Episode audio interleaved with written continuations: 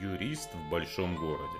Добрый день, меня зовут Сергей Пирогов, и вы слушаете мой подкаст «Юрист в большом городе». Это подкаст для тех, кто хочет знать свои права, быть юридически грамотным, законно вести свою деятельность и не быть обманутым. Этот выпуск посвящен вопросам аренды. Как законно вести свою деятельность просто и экономно, когда вы занимаетесь арендой? Давайте рассмотрим две ситуации. Первое. Вы сдаете в аренду свою квартиру, которая вам досталась каким-то образом, и вы временно в ней не проживаете, но хотите получать от нее небольшой доход. В таком случае вам вполне подойдет статус самозанятого. Закон о самозанятых прямо предусматривает возможность получения дохода от сдачи в аренду жилого помещения, поэтому никаких препятствий в данном случае и претензий со стороны государства не возникнет. Вам достаточно будет онлайн зарегистрироваться в качестве самозанятого, вы сможете своим арендаторам предоставлять документы в виде электронных чеков, подтверждающих получение от них денежных средств. И если вы будете иметь взаимоотношения только с физическими лицами, то размер вашего налога составит всего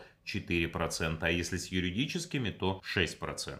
Если же вы сдаете больше двух квартир, либо среди объектов, которые вы сдаете в аренду, имеются коммерческие помещения, то вам необходимо будет оформиться как индивидуальному предпринимателю, потому что сдача в аренду коммерческого помещения с точки зрения налогового органа однозначно является предпринимательской деятельностью, которую имеют право вести только индивидуальные предприниматели. И будучи индивидуальным предпринимателем, вы также можете воспользоваться различными налоговыми режимами. Если же у вас отсутствуют коммерческие помещения, тогда вы можете воспользоваться тоже самозанятостью. Имея преимущество индивидуального предпринимателя, вы дополнительно еще приобретете преимущество самозанят. Если же у вас есть коммерческие помещения, то вам нужно будет выбрать одну из имеющихся систем налогообложения. Наверное, больше всего подойдет упрощенная система налогообложения с объектом налогообложения доходы. Хотя если вы можете подтвердить большие расходы, связанные с владением помещением, то вам подойдет система налогообложения, где объектом налогообложения являются доходы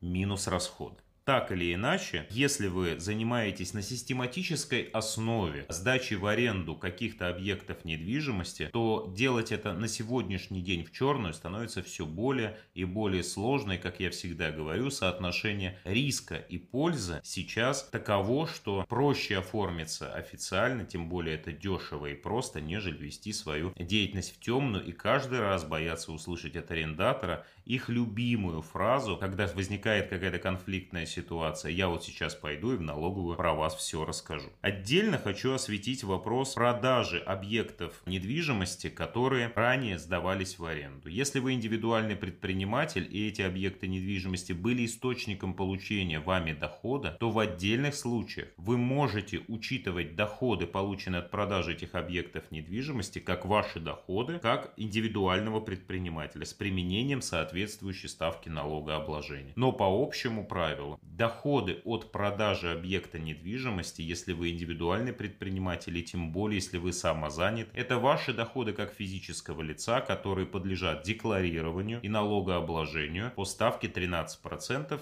по ставке, которая применяется для физических лиц. Отдельным видом деятельности или под видом, наверное, деятельности является сдача в аренду квартир или коммерческих объектов, которые не принадлежат человеку, который этим занимается. Проще говоря, это управление объектами недвижимости. Как правило, в таких случаях заключаются агентские договоры, заключение которых – для самозанятых прямо запрещено. Поэтому, если вы занимаетесь управлением объектами недвижимости, то моя рекомендация для вас следующая. Либо оформляйтесь как индивидуальный предприниматель и применяйте любую систему налогообложения, кроме самозанятости. Либо оставайтесь самозанятым, если это возможно, но переделывайте эти договоры, что делается очень легко из агентских договоров в договоры об оказании услуг. И таким образом вы останетесь в рамках закона, но при этом будете пользоваться всеми теми преимуществами, которые есть у самозанятых. Вот такие пироги с арендой у нас с вами происходят. Задавайте свои вопросы в следующем выпуске, с удовольствием на них отвечу. А сейчас спасибо, что слушали и всего доброго.